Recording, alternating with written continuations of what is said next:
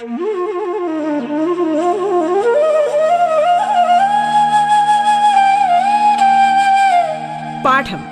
കേട്ടു പഠിക്കാൻ റേഡിയോ കേരളയിലൂടെ.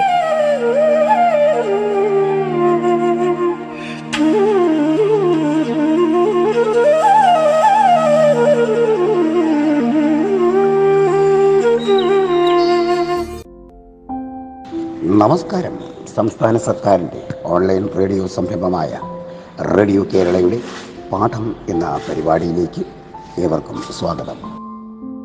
ഞാൻ നിങ്ങൾക്കൊപ്പം അജിമോൻ എൻ തിരുവനന്തപുരം പട്ടം സിമേരി ഹയർ സെക്കൻഡറി സ്കൂളിലെ ഹൈസ്കൂൾ വിഭാഗം മലയാളം അധ്യാപകനാണ്. പ്രിയ വിദ്യാർത്ഥികളെ ഇന്ന് നമ്മൾ പാഠത്തിൽ കേൾക്കാൻ പോകുന്നത് എട്ടാം ക്ലാസ്സിലെ കേരള പാഠാവലി മലയാളം ഫസ്റ്റിലെ രണ്ടാമത്തെ യൂണിറ്റിനെ കുറിച്ചുള്ള അവലോകനമാണ്. രണ്ടാമത്തെ യൂണിറ്റിന്റെ പേര് വായിക്കുന്നു ഭൂമിക്ക് വർണങ്ങൾ എന്നാണ്. പ്രിയ കുഞ്ഞുങ്ങളെ വായിക്കുന്നു ഭൂമിക്ക് വർണങ്ങൾ എന്ന് പറയുമ്പോൾ പ്രകൃതി സ്നേഹത്തിന്റെ ഒരു ചിത്രമാണ് നൽകപ്പെടുന്നത്. എന്താണ് പ്രകൃതി സ്നേഹം? നമുക്കറിയാം പ്രകൃതിയെ സംബന്ധിച്ചിടത്തോളം പ്രകൃതിയാണ് ഒട്ടേനെ ഒട്ടനേകം സാഹിത്യകാരന്മാരുടെയും എഴുത്തുകാരുടെയും ഒക്കെ പ്രചോദനമായി വർത്തിക്കുന്നത്. എന്നാൽ നമ്മളെ സംബന്ധിച്ചിടത്തോളം പ്രകൃതിയുടെ സാന്നിധ്യം ജീവിതത്തിന്റെ ഒരു വലിയ സാന്നിധ്യം തന്നെയാണ്. ജീവിതത്തിന്റെ സൗന്ദര്യബോധവും ജീവിതത്തിന്റെ സൗന്ദര്യ നിറവും ഒക്കെ നമുക്ക് പ്രകൃതിയിൽ നിന്നും കിട്ടുന്ന വരദാനങ്ങളാണ്. ഈ യൂണിറ്റിൽ നമുക്ക് മൂന്ന് ചാപ്റ്ററുകളാണ് പഠിക്കാനുള്ളത്. പൂക്കളും ആണ്ടറുതികളും കാർമുകിലിന് ദിവ്യത്തിൽ ഒരു അർച്ചനാഗീതം മുക്തകങ്ങൾ. ഈ പാഠങ്ങളിലൂടെ കടന്നു പോകുമ്പോൾ നമുക്ക് ലഭ്യമാകുന്ന എന്താണെന്ന് വെച്ചാൽ ഇവിടെ യൂണിറ്റ് പ്രവേശിക്കുകയും വിഷുതലേന്ന് എന്ന് പറയുന്ന ഒരു പാഠത്തെക്കുറിച്ച് ഒരു പദ്യം നൽകിയിരിക്കുന്നു. ആ യൂണിറ്റിൽ നോക്കുമ്പോൾ കൊന്ന വൃക്ഷങ്ങളിൽ പോലും സ്വർണം പോലെ വിളഞ്ഞു നിൽക്കുന്ന ആ വിഷു ദിനത്തിൽ കൊന്ന പൂക്കൾ സ്വർണം പോലെ വിളഞ്ഞു നിൽക്കുന്ന ആ വിഷു ദിനത്തിൽ കവി ഒരു പൂമ്പാറ്റയെ പോലെ മുങ്ങിക്കുളിക്കുകയാണ്. അല്ലെങ്കിൽ ഒരു പൂമ്പാറ്റ ഈ വിഷുവിൽ മുങ്ങിക്കുളിക്കുന്നു. എത്രയോ വിഷവും ഓണവും ഒക്കെ കണ്ടെങ്കിലും കവിയെ സംബന്ധിച്ചിടത്തോളം ഈ ഓണവും വിഷുവും ഇന്നും അദ്ദേഹത്തിന് നിർവൃതി നൽകിക്കൊണ്ടിരിക്കുന്നു. അങ്ങനെ വരുമ്പോൾ അതിനെക്കുറിച്ച് അവതരിപ്പിച്ച് ആ ഗാനത്തിൽ ആറാടാനാണ് ആ ഗാനത്തിൽ ശ്രദ്ധിക്കാനാണ് കവി പലപ്പോഴും ഉത്സാഹഭരിതനാകുന്നത്. കവിയെ സംബന്ധിച്ചിടത്തോളം ഓണവും വിഷുവും ഇന്നും കവിക്ക് വളരെ മനോഹരമായ അനുഭവമായി തന്നെ നിലനിൽക്കുന്നു.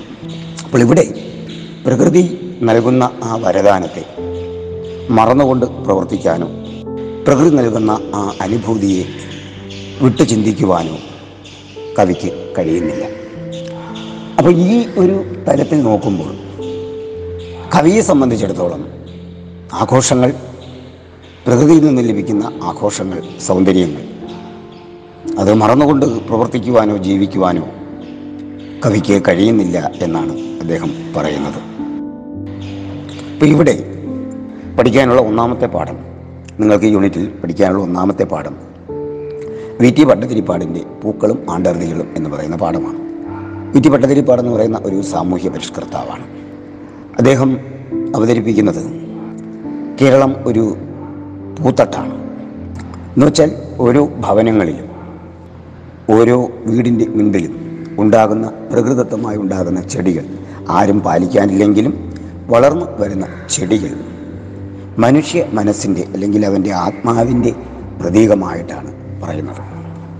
ഇങ്ങനെ പോകുന്ന പ്രകൃതിയിൽ പ്രകൃതമായി ലഭിക്കുന്ന ആഘോഷങ്ങൾ പ്രകൃതിയിൽ പൂക്കളുടെ വരവിനെ അടിസ്ഥാനപ്പെടുത്തി ആഘോഷിക്കുന്ന ഉത്സവങ്ങൾ.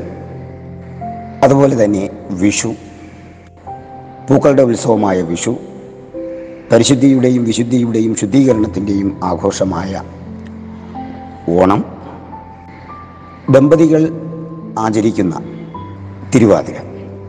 ഈ മൂന്ന് ആഘോഷങ്ങളിലും നിറ സാന്നിധ്യമായി നിൽക്കുന്നത് പൂക്കളാണ്.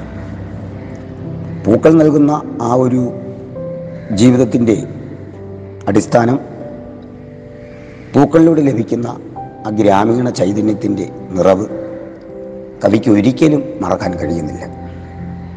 അതിൽ പഠന പ്രവർത്തനത്തിന്റെ ഒന്നാമത്തെ പഠന പ്രവർത്തനം നോക്കുമ്പോൾ തന്നെ നിങ്ങൾക്ക് മനസ്സിലാകും. നമ്മുടെ സംസ്കാരത്തിൽ പൂക്കൾക്കുള്ള സ്ഥാനം അത് നമ്മൾ ഓർക്കേണ്ടതാണ്.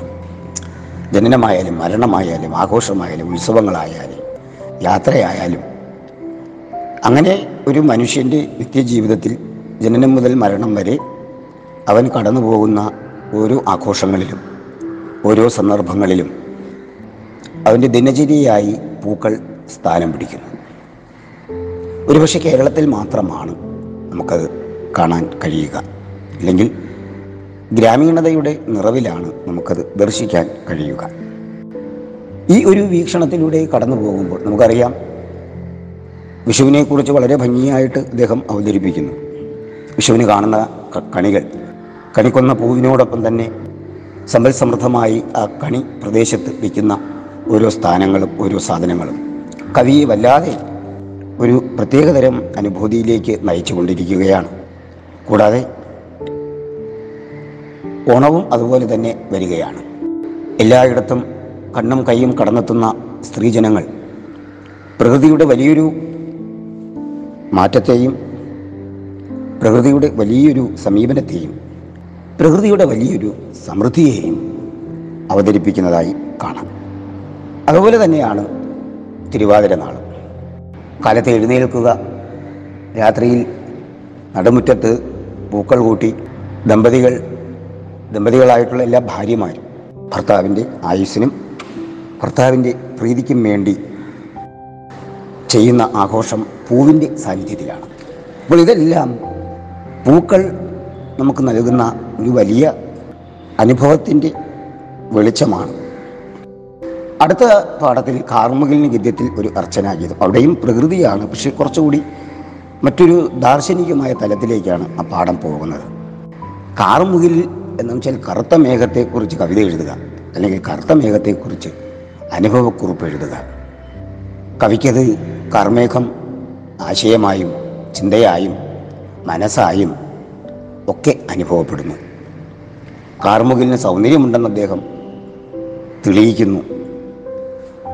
കാർമുകിൽ ഏകാന്തത അനുഭവിക്കുന്നു എന്ന് വേഴ്സ്വർത്തിന്റെ ചിന്തയെടുത്ത് അവ അവതരിപ്പിക്കുന്നു.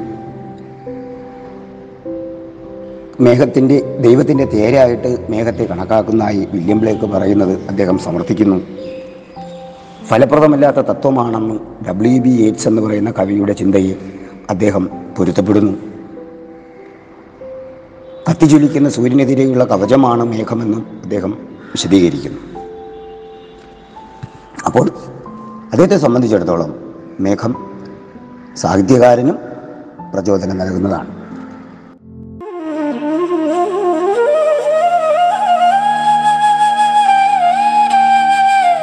പാഠം കേട്ടു പഠിക്കാൻ റേഡിയോ കേരളയിലൂടെ.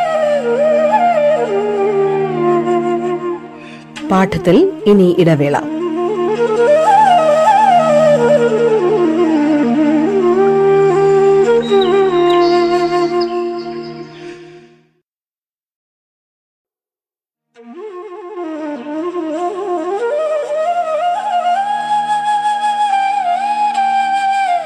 പാഠം കേട്ടു പഠിക്കാൻ റേഡിയോ കേരളയിലൂടെ.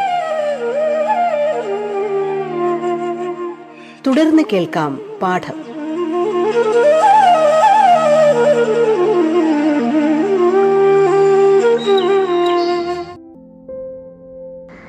അതുപോലെ തന്നെ സോക്രട്ടീസിന്റെ നിരീശ്വരവാദത്തെയും അദ്ദേഹത്തിന്റെ യുക്തിവാദത്തെയും ഹനിക്കുവാൻ അരിസ്റ്റോഫനീസ് എന്ന് പറയുന്ന മനുഷ്യൻ എന്ന കവി അവതരിപ്പിച്ച മേഘങ്ങൾ എന്ന നാടകത്തെയും അദ്ദേഹം എടുത്ത് കാണിക്കുകയാണ്. മേഘങ്ങളുടെ വരവും പോക്കും മനുഷ്യബോധത്തിന് അജ്ഞാതമാണെന്ന ബൈബിൾ പരമായ ചിന്തയെയും അദ്ദേഹം എടുത്തു കാട്ടുകയാണ്. കക്ഷതയുടെയും വാർദ്ധക്യത്തിന്റെയും അടയാളമായും മേഘത്തിൽ മഴ ഒളിപ്പിച്ചു വച്ചിരിക്കുന്നു എന്ന് യോബിന്റെ പുസ്തകത്തിന്റെ നിരീക്ഷണത്തെയും ഔന്നത്യത്തിന്റെ അടയാളമായും സമുദ്രത്തിന്റെ വസ്ത്രമായും ദൈവ സാന്നിധ്യത്തിന്റെയും ദൈവ സുരക്ഷിതത്വത്തിന്റെയും അടയാളമായും ഒക്കെ മേഘത്തെ അദ്ദേഹം കാണുകയാണ്. അപ്പോൾ ഈ പി കുഞ്ഞിരാമൻ നായർ വർഷമേഘത്തിന്റെ പാട്ട് കേൾക്കുന്നത് അദ്ദേഹം ഓർക്കുന്നു. ചുരുക്കത്തിൽ പൂക്കളെക്കുറിച്ച് നാം ഞാൻ സൂചിപ്പിച്ച കാര്യം തന്നെ കാർമേഘത്തെയും എഴുത്തുകാരൻ എടുത്തു കാട്ടുകയാണ്. വളരെ ഭംഗിയായിട്ട് തന്നെയാണ് ആ നിരീക്ഷണത്തെ അദ്ദേഹം അവതരിപ്പിക്കുന്നത്.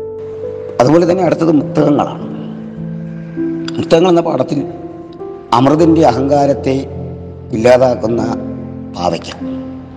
മധുരമുള്ള അമൃതിനെ നമ്മുടെ ചുറ്റും എപ്പോഴും കാണാൻ കഴിയുന്ന പാവയ്ക്ക. യാതൊരു ദാക്ഷിണ്യവുമില്ലാതെ പരാജയപ്പെടുത്തുന്നു എന്ന് കവി പറയുന്നു. അതുപോലെ തന്നെ ഒരു ഉദ്യാനത്തിൽ വളരുന്ന പൂക്കളും അല്ലെങ്കിൽ പൂവല്ലിയും ആർക്കും ആരും പാലിക്കാനില്ലാതെ വളരുന്ന പാഴ്ചെടിയും സൂര്യനെ സംബന്ധിച്ച് തുല്യമാണ് എന്നുള്ള പ്രകൃതിയുടെ സമഭാവന ബോധത്തെയും കവി എടുത്തു കാട്ടുന്നുണ്ട്. അപ്പോൾ ഈ മൂന്ന് പാഠങ്ങളിലും നമ്മൾ കണ്ടെത്തുന്ന നിരീക്ഷണം.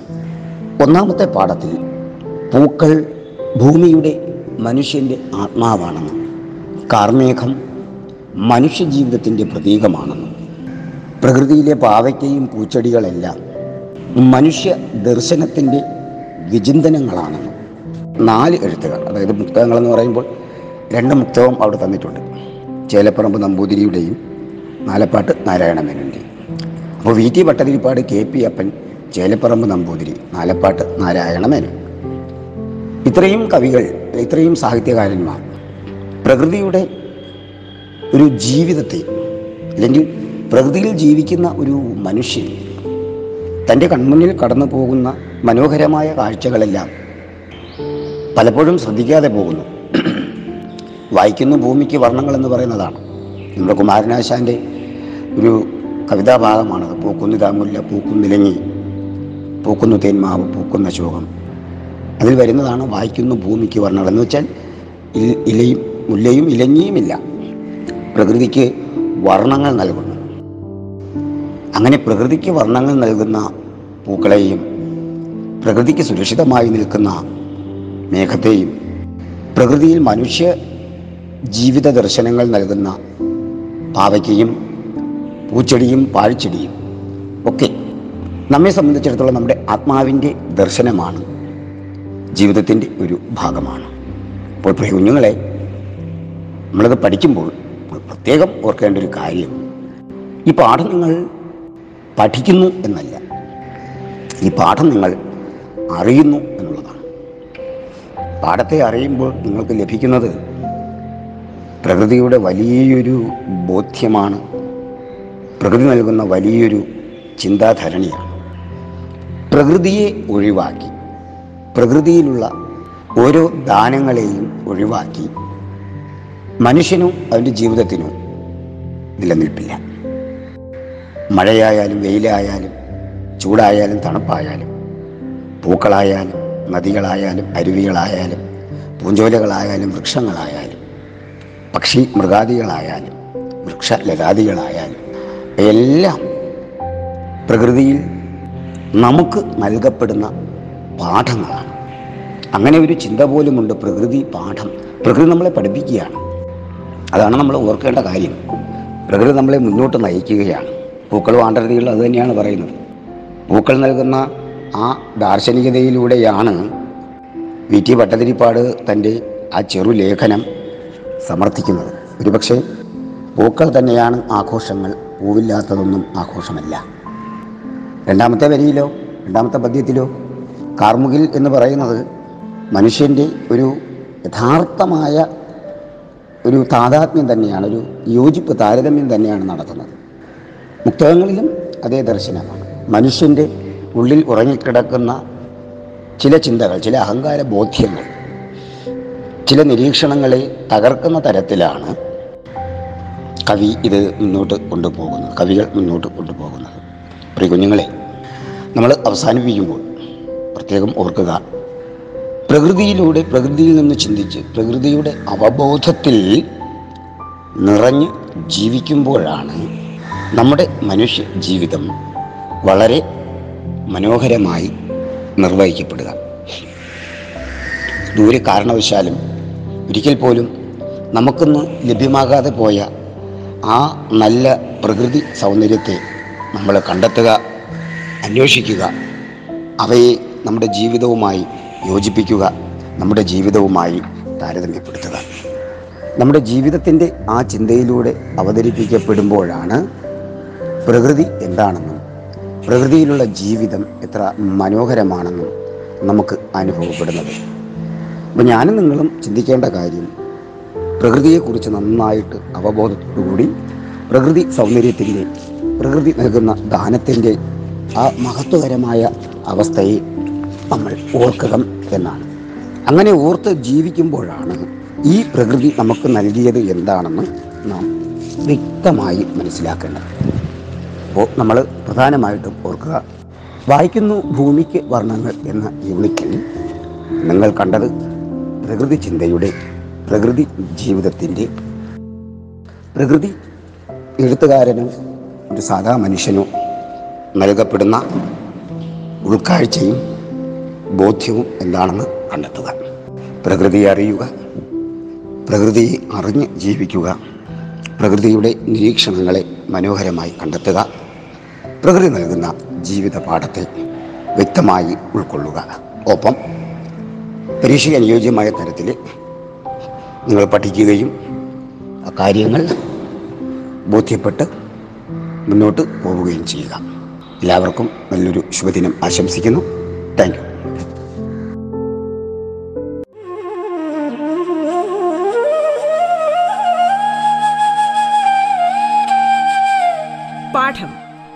പഠിക്കാൻ റേഡിയോ കേരളയിലൂടെ. പാഠത്തിന്റെ ഇന്നത്തെ അധ്യായം പൂർണമാകുന്നു. ഇനി അടുത്ത ദിവസം കേൾക്കാം. നമസ്കാരം.